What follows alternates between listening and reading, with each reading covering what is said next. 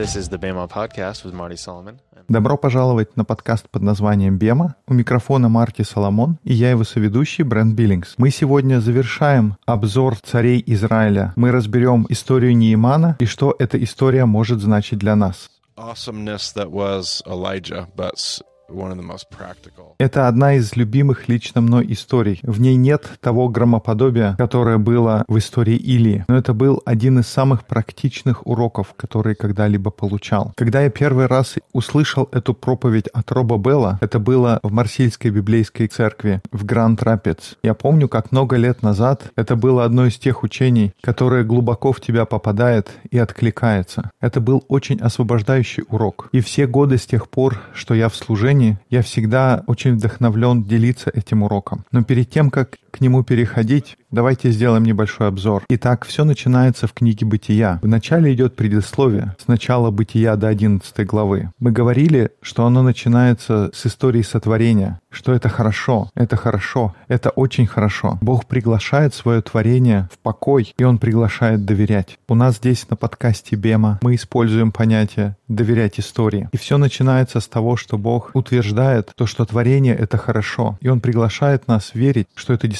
так. Причем Он утверждает, что творение — это хорошо без всяких исключений. Он не говорит «хорошо», потом ставит звездочку и где-то в сносках описывает, когда это не так. Хорошесть творения — это самая истинная правда. А дальше до конца всего предисловия, Бытие 2, 3 глава и до 11, мы видим множество историй, где люди не доверяют. Но Бог это еще раз подтверждает. В середине предисловия, когда Он рассказывает историю о Ной и Ковчеге, но людям сложно доверять этой истории, потому что у них есть страх и у них есть неуверенность. И страхи и неуверенность заставляют людей защищать себя исследовать то, что мы называем повествованием самосохранения, а не путем самопожертвования. И в тот момент, когда кажется, что так всегда и будет, мы встречаем Авраама, и это приводит нас в то, что мы назвали введением. Это то, что мы читаем в книге Бытия с 12 по 50 главы. Там мы встречаем семью Бога, и это несовершенные люди. Они делают всевозможные ошибки. Они не всегда доверяют истории. Но по большому счету, то, что отличает эту семью от других, мы видим это на протяжении многих поколений, что они возвращаются к вере в то, что Бог снова собирает весь мир воедино, что история может выглядеть по-другому. Завтра не должно быть такое, как сегодня, и не обязательно все должно повторяться заново. И из-за этого все может измениться. Это все дает нам основные идеи и представляет ключевых действующих лиц и помогает нам применить какие-то из тех идей в реальной жизни. И теперь, после того, как тон задан, начинается то, что мы назвали основным повествованием. И как мы называли это повествование, Брент, это сказ о двух царствах, империя и шалом. Да, мы всегда видим две истории, которые противопоставляются друг другу. Повествование империи, повествование о страхе, о самосохранении, о славе, досуге, комфорте и богатстве в сравнении с тем, что мы называли шалом, о полноте, которая построена на милосердии, на приглашении, самопожертвовании и доверии. И то, что мы видим дальше в Библии, что эти два повествования сталкиваются. И это все начинается в исходе, когда Бог спасает своих людей, выводит их и ведет к горе Синай, где происходит огромная свадебная церемония. Он женится на своих людях и приглашает их, чтобы они стали для него царством священников. И это может легко вызывать вопросы, что ты имеешь в виду? Быть царством священников. Я не понимаю, кто такой священник. Мы жили в Египте 400 лет, и Бог говорит, хорошо, я объясню. Постройте мне скинию.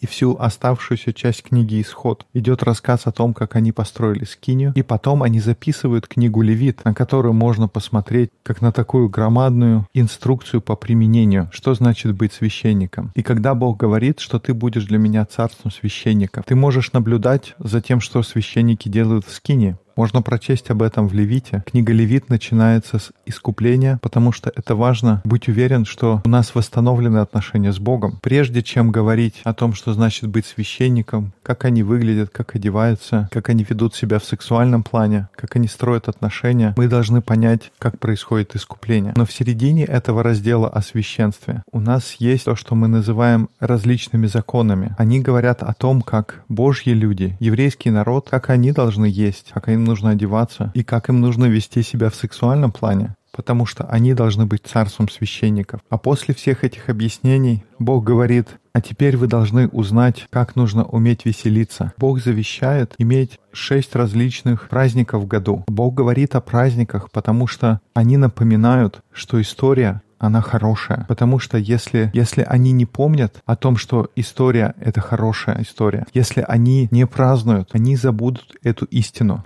Праздники напоминают нам, что несмотря на все наши обстоятельства, несмотря на весь стресс в наших жизнях, несмотря на всю занятость и на финансовые проблемы, праздники напоминают нам о том, что история, она хороша. И после этого Бог говорит о справедливости, говорит о том, как нужно заботиться об угнетенных. И теперь у них есть все, что нужно для того, чтобы быть царством священников. И теперь Бог ведет их в пустыню, чтобы провести медовый месяц. В книге чисел мы читаем о том, как они учатся, как они испытывают. Помнишь, Брент, какое мы говорили слово о том, чтобы познать? Это было слово «яда» или «еда», слово, которое обозначает познать, понять, что значит быть в отношениях с новым мужем. И у них этот период познания затянется на 40 лет, такой небольшой медовый месяц. И после этого мы попадаем в книгу Второзакония, где Бог после этих 40 лет в пустыне говорит им, только не забывайте, не забывайте то, что вы выучили.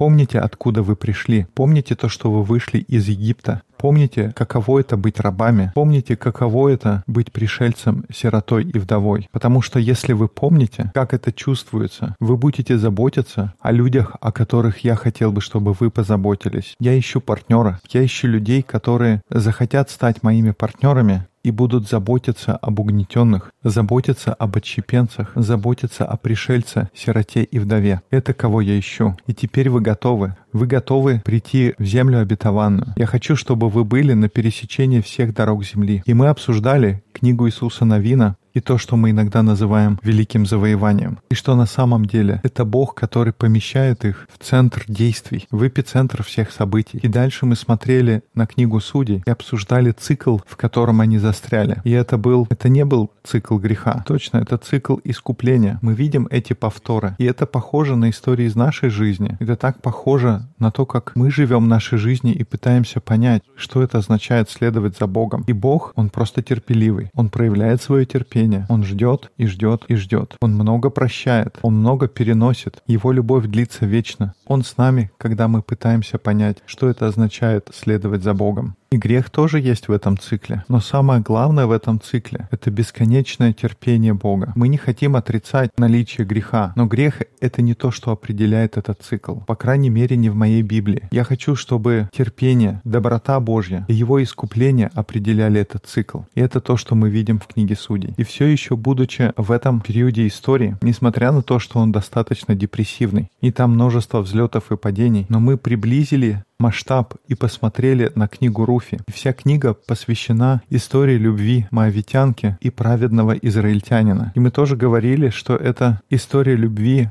Бога к его людям, и людей Бога к Нему, людей, которые делают то, что Бог хочет, они не убирают поле подчистую. Они являются как раз этим царством священников, которому призывает их книга Левит. Они помнят историю, как их призывает книга Второзакония. И такие люди, как Ваос, они готовы отложить свои собственные стремления, свои идеи в сторону, чтобы позаботиться о Руфе, пришелице Моавитянке. И после этого мы начали обсуждение периода истории, когда Израилем правили цари. Здесь мы говорили о книгах царств и о книгах летописей или паралипоменон, и мы говорили о них, что это на самом деле просто два различных источника информации об одном и том же периоде истории. И мы говорили, что история один была написана с какой точки зрения, Бренд? С точки зрения Израиля, что это больше как текущее событие или как заголовки газет. И история номер два написана с точки зрения иудейского царства. Она написана больше как документальный фильм. Она оглядывается с перспективой прошедших лет, как такой взгляд назад. Этот второй источник, книга летописей, он наполнен ретроспективой и тем пониманием, которое приходит со временем. И оно охватывает период истории от Саула, который был пастухом ослов из племени Вениамина, Давида, пастуха овец из племени Иуды, и затем Соломона, и оно предлагает собственную версию происходившего. Все эти цари, они ведут Божий народ. Иногда очень плохо, иногда хорошо, но в конце концов эти люди поддаются и впадают в любовь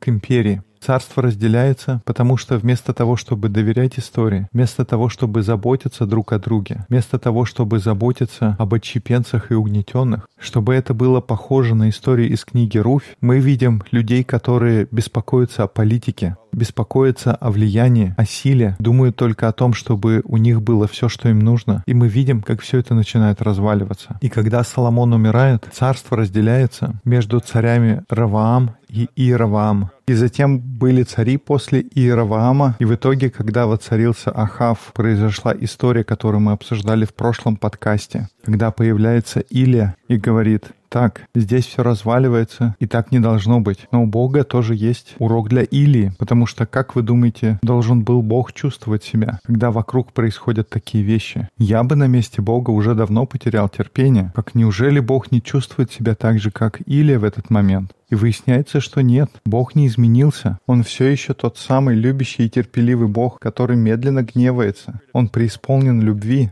И все, что он тогда говорил Моисею, остается в силе. Ничего не изменилось. Мы видим, что после всех ошибок, после того, как люди обращались к Ваалу и Астартам, Бог по-прежнему говорит, нет, это не тот, кто я. Я верен в своей любви. Я сострадателен. Я милосерден. Это просто тот, кто Бог такой на самом деле. И подводя черту под этим периодом истории, я хочу, чтобы мы обсудили один эпизод перед тем, как мы обратимся книгам мудрости в следующих нескольких подкастах. И затем окунемся в обсуждение пророков. Я хочу, чтобы мы поговорили об истории Неемана. Ты мог бы начать читать четвертая книга царств, пятая глава. Нееман, военачальник царя сирийского, был великий человек у господина своего и уважаемый, потому что через него дал Господь победу сириянам. И человек сей был отличный воин, но прокаженный. И с самого начала здесь есть уже о чем поговорить. Есть несколько моментов, которые мы не улавливаем в нашем языке. Здесь говорится, что он был великим и уважаемым человеком. И эта фраза «великим и уважаемым человеком» на иврите звучит как «иш гадол». И слово «иш» — это просто обозначает человека. Но слово «гадол» она указывает на величие и важность. Это слово лингвистически связано с концепцией «кавот», и мы уже об этом слове говорили. Брент, ты помнишь, в связи с чем это слово у нас появлялось? Мы говорили, что чье-то сердце было кавот. Одно из испытаний?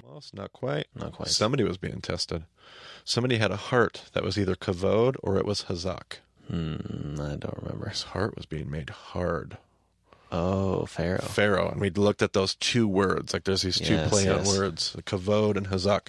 Now kavod was Почти, но не совсем. У кого-то сердце было или кавот, или хазак. Сердце ожесточилось. А, это был фараон. И это были те два слова. Кавот или хазак. И слово хазак, оно означало то, что сердце было как бы укреплено, его вдохновили, чтобы довести все до конца. Но слово «кавот», оно означало, что сердце отяжелело или оглупело. И оно обозначало это качество, что оно стало тяжелым. И здесь та же самая идея, но в более позитивном смысле. Например, когда мы говорим о славе Бога, слово, которое обозначает славу, это слово «кавот». И в нашем западном понимании бренд, что означает «слава Бога»? Картина, которая приходит на ум, такой большой, яркий шар, наполненный светом. Но с точки зрения восточного человека, кавот — это как это чувствуется. Это такая густая, тяжелая тяжесть. И если бы вы оказались в этой славе Господней, она бы вас придавила, вы упали бы на колени.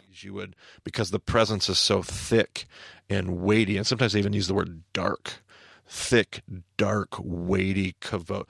Человек падает на колени, потому что присутствие Бога настолько плотное и тяжелое, что иногда люди используют слова темный, густой, весомый. И само это слово отображает, каково это чувствуется быть в присутствии Ишгадол. Когда Нейман входит в комнату, даже несмотря на то, что нам не говорится здесь, какой у него ранг, но все в комнате понимают, что это кто-то очень важный. И этот Ишгадол у него есть проблема, это проказа. И это трудно быть Ишгадол, таким известным и важным и значимым, и иметь такую серьезную болезнь, как проказа. И вот дальше. Сирияне однажды пошли отрядами и взяли в плен из земли израильской маленькую девочку, и она служила жене Неимановой. И сказала она госпоже своей, «О, если бы господин мой побывал у пророка, который в Самарии, то он бы снял с него проказу его. И пошел Нейман, и передал это господину своему, говоря, «Так и так, — говорит девочка, которая из земли израильской». И сказал царь сирийский, «Пойди, сходи, а я пошлю письмо к царю израильскому, Он пошел и взял с собой 10 талантов серебра и 6 тысяч сиклей золота и 10 перемен одежд. Итак, что мы видим здесь? Они говорят о Божьем человеке. Кто это будет в нашей истории? Это Елисей.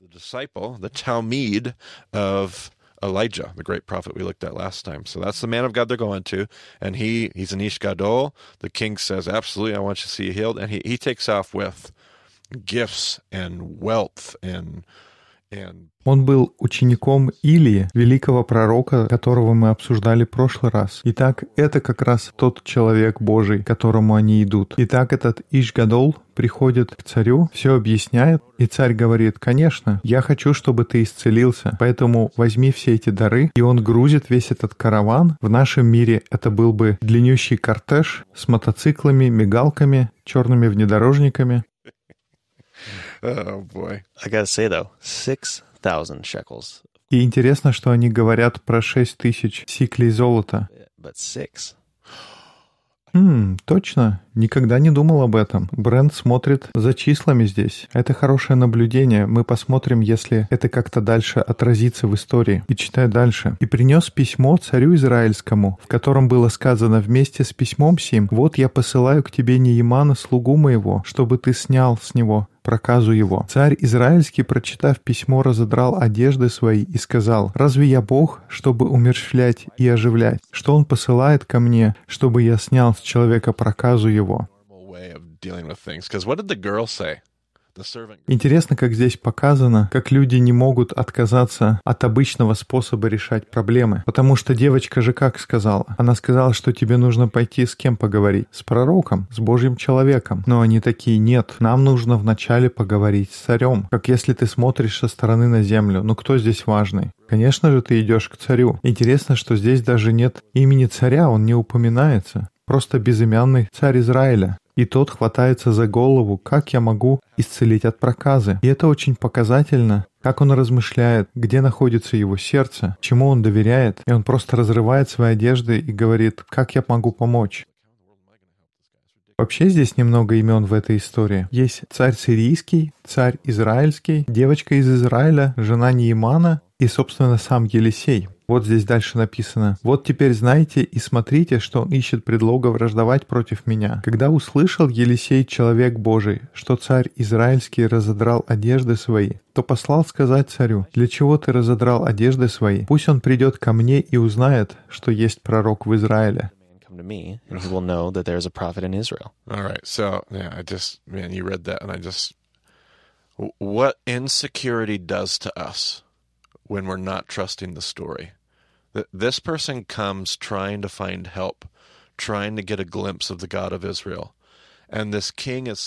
И мы читаем здесь, и мы так ярко видим, что делает с нами неуверенность, когда мы не доверяем истории. Человек приходит, ища помощь в попытке обратиться к Богу Израилеву, а царь так не уверен в себе, что он просто весь в волнении. Так не хватает мира, покоя и шаббата в его сердце. Единственное, что он может увидеть, сирийский царь просто пытается придраться ко мне. И это просто еще раз для меня напоминание того, о чем мы говорили в предисловии. Это нехорошо, это не приносит шалом, когда мы беспокоимся, боимся и не уверены. Но Елисей посылает к нему и говорит, «Не беспокойся, пришли его ко мне». И прибыл Нейман на конях своих и на колеснице своей, и остановился у входа в дом Елисеев, и выслал к нему Елисей слугу сказать, «Пойди, омойся семь раз в Иордане, и обновится тело твое у тебя, и будешь чист». Я хочу спросить тебя, Брэн, как ты себе представляешь дом Елисея? Как ты думаешь, насколько роскошен этот удивительный особняк Божьего пророка? Ну, даже самые красивейшие особняки, какие мы видели в Израиле, они не были настолько впечатляющие по нашим стандартам. Поэтому я думаю, что небольшое здание, одно-две комнаты,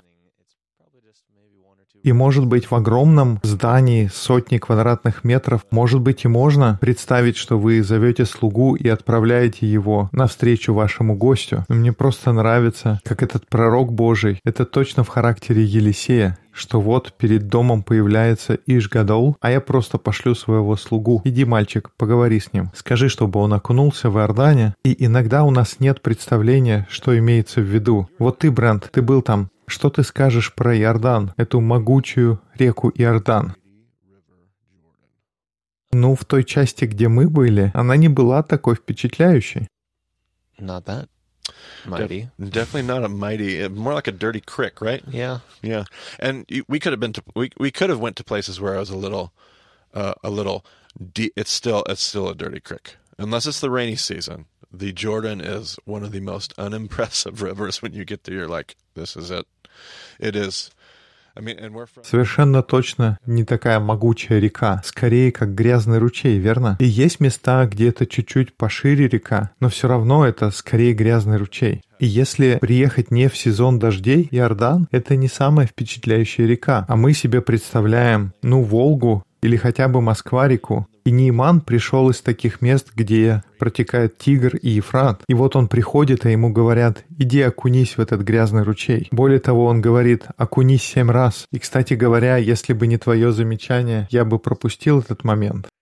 Но он приходит с шестью, а пророк говорит «окунись семь раз». И это как картина такая, что шесть единиц богатства, они не помогают. Ты не можешь полагаться на свои собственные силы. И нигде не сказано, что он шесть тысяч сиклей золота где-то оставил царю. Он приходит с ними к пророку. It's it. coming. It's coming. Okay. All right, it's coming in the story. All right. Well, I'll wait. They bring it. Uh.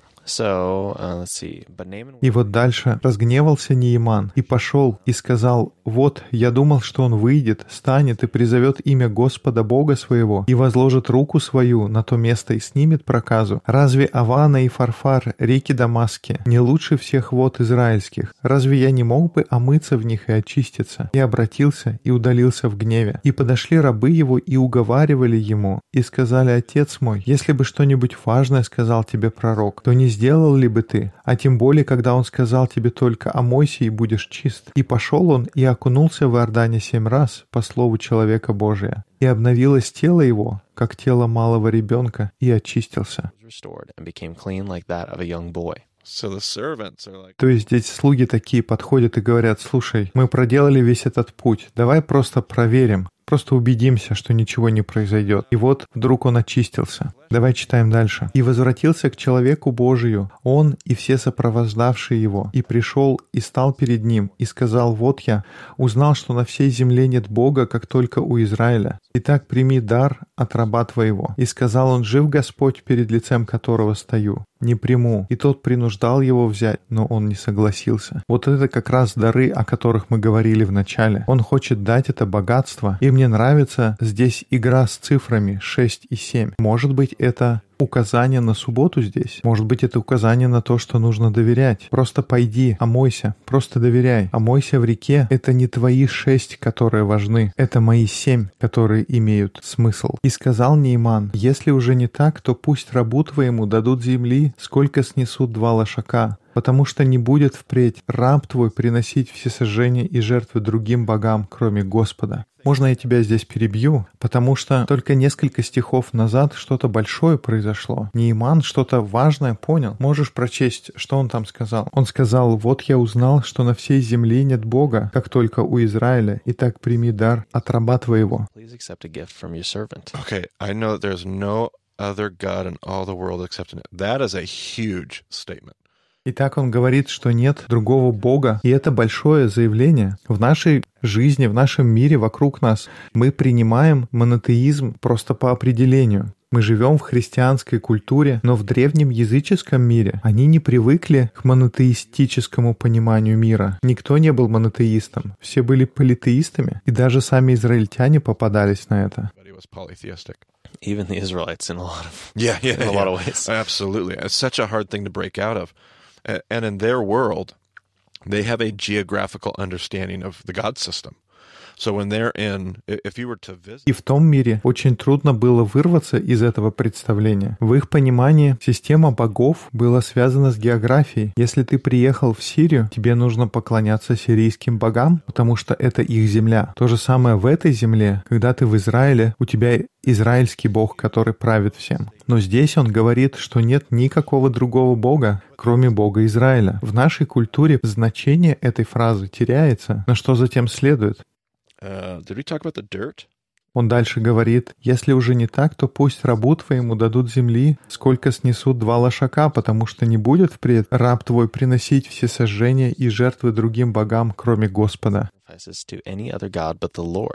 so now he wants to take dirt because of that geographical understanding. He has this worldview that says, well, this God is the God of this chunk of dirt. And so if I'm going to go home and no longer be standing on this dirt, I need to have the dirt from this land. I'm going to go home. He's going to make like a little.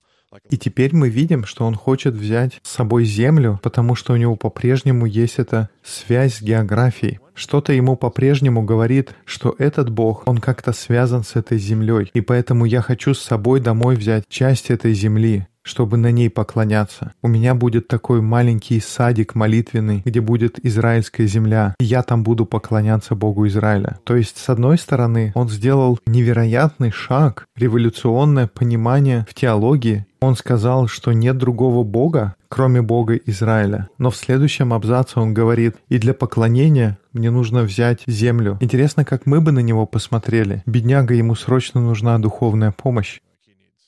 Нужно сесть с ним, провести базовый тренинг по Библии. Ему нужно объяснить базовые принципы, он чего-то важного не понял. Но давай почитаем дальше. «Только вот в чем да простит Господь раба твоего, когда пойдет Господин мой в дом Римона для поклонения там, и опрется на руку мою, и поклонюсь я в доме Римона, то за мое поклонение в доме Римона да простит Господь раба твоего, случай сем». Servant for this. Okay, whoa, hold on a second. So we have he's on one hand made a huge leap. He's he's wow. He's put his faith in the God of Israel in an incredibly unique unique way. On the other hand, Оу, но это уже ни в какие ворота. С одной стороны, он совершил огромный скачок. Он обрел веру в единого Бога Израиля. Уникальная трансформация. Но с другой стороны, у него нет даже элементарного понимания того, что в наше время мы бы назвали монотеистической теологией. И он возвращается в страну, где сколько синагог, как ты считаешь? Ну, я думаю, не так уж и много. И да, там есть служанка из Израиля. Так что, может быть, где-нибудь и можно было бы найти людей, которые поклоняются Богу Израиля. Но там точно нет какой-то крепкой еврейской общины. Там не будет семинарского образования. Он просто исцелился и отправляется обратно. Он вернется в место, где есть храмы ложным богам. И я не знаю, что Елисей скажет, но я знаю, чему меня учили. Если вы бывали в такой ситуации, я прошел много уроков в молодежных группах. В той церкви, в которой я вырос, like uh, you you run from stuff like this. Uh, you know, Мы всегда говорили «беги от таких вещей» или сейчас, или никогда. Это был единственный вариант, который мне предлагали. Помнишь, была такая песня, где говорилось, что если ты не борешься за что-то, ты поддашься чему угодно. Если ты не борешься за что-то, то ты поддашься чему угодно. Я слышал много раз, но я не знал, что это песня. Не уверен, если мне стоит петь на нашем подкасте. Если хочешь, я найду клип и вставлю потом. Не-не, не надо. Но это в любом случае, как мне говорили. Как выбирай, небеса или ад. Делай свой выбор. Давай как настоящий мужчина. Решайся, сделай шаг. И вот мы видим человека, который в проблемах весь. Нам нужно исправить его понимание. Но давай посмотрим, что Елисей здесь говорит. Божий человек, один из величайших пророков в истории Израиля. И сказал ему Елисей, иди с миром. Well, that's not what I was expecting. Uh, like that's the Hebrew equivalent to. I mean, he's just gotten done saying, uh, "Okay, I, want some dirt. Uh, there's no other God but your God in all the world.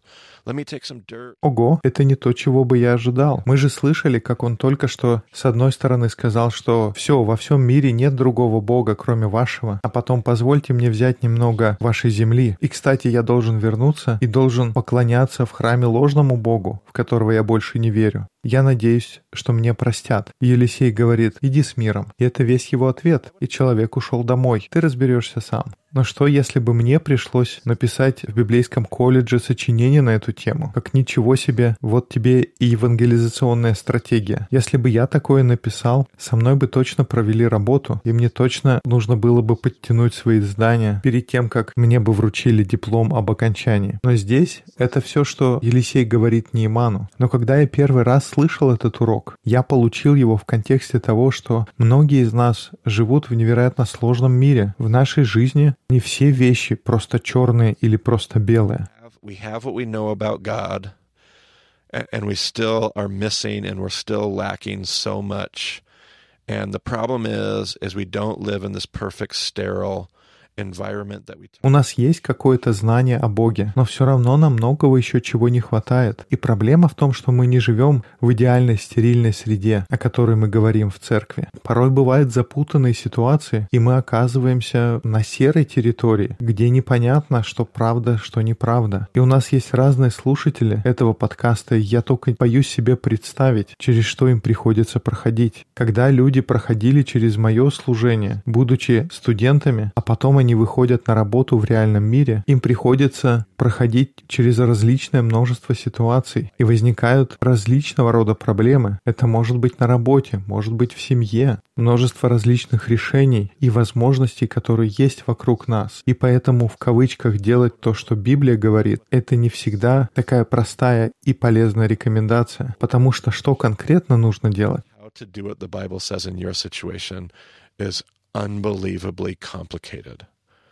And and we talk in church it like this lesson has been so liberating to me because I can I can take a nod from Elisha here and say, yeah, you'll f- it, it'll be okay. Like God God is with you.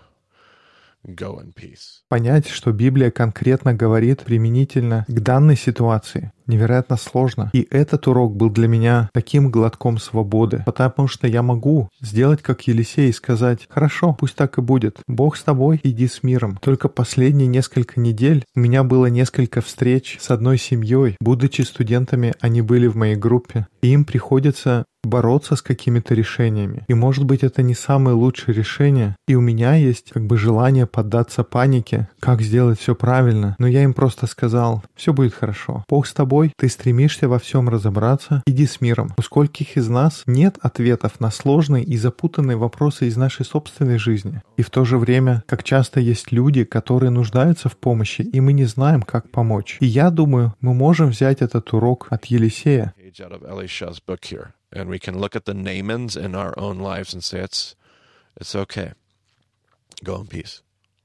You got a long walk, you got a long life, you got a long season in front of you, and you'll figure it out. Uh, how liberating uh, is that? For me, this I hold on to this story a lot. Now, sometimes there's answers. Some, sometimes it's И мы можем, как Елисей, посмотреть на Неемана и сказать, хорошо, иди с миром. У тебя впереди долгий путь, у тебя будет долгая жизнь, и ты все поймешь. Это дает мне такую свободу, поэтому я держусь за эту историю. Иногда бывают ответы, и все кристально ясно. Я не говорю, что никогда не бывает четкого и понятного ответа. Но в то же время, по моему опыту, жизнь полна ситуаций, когда все очень запутано. И тогда все, что остается сказать, ты встретил Бога, ты любишь Его, тогда иди с миром. Просто иди с миром. Это один из моих любимых уроков. One of my favorite, one of my favorite stories. It's good. A weighty story, if you will. Very kavod. It is a. It, Хорошая, весомая история. Кавод. История про Ишгадол. На этом, пожалуй, и все. There you go. Я надеюсь, это будет хороший подарок для наших слушателей. Должно быть место, где мы можем признать, что в нашей жизни есть сложные ситуации. И все, что нужно сказать, это «иди с миром». Я знаю, что я встретил Бога, и я делаю все, что в моих силах, и мы когда-нибудь разберемся. Замечательно. И мы хотим услышать ваши истории, когда вы обрели мир, или вы помогли кому-то уйти с миром. Поэтому свяжитесь с нами. Марти можно найти на Твиттер как Марти Соломон, меня можно найти как EIBCB. На сайте bemadiscipleship.com есть информация о расписании. Присоединяйтесь к нашим дискуссионным группам или найдите дискуссионную группу поблизости от вас. Если рядом с вами нету, свяжитесь с нами. Мы готовы помочь начать такую группу. Спасибо, что слушали наш подкаст под названием «Бема». До скорых встреч в эфире. Uh, so thanks for joining us on the Bama podcast. We'll talk to you again soon.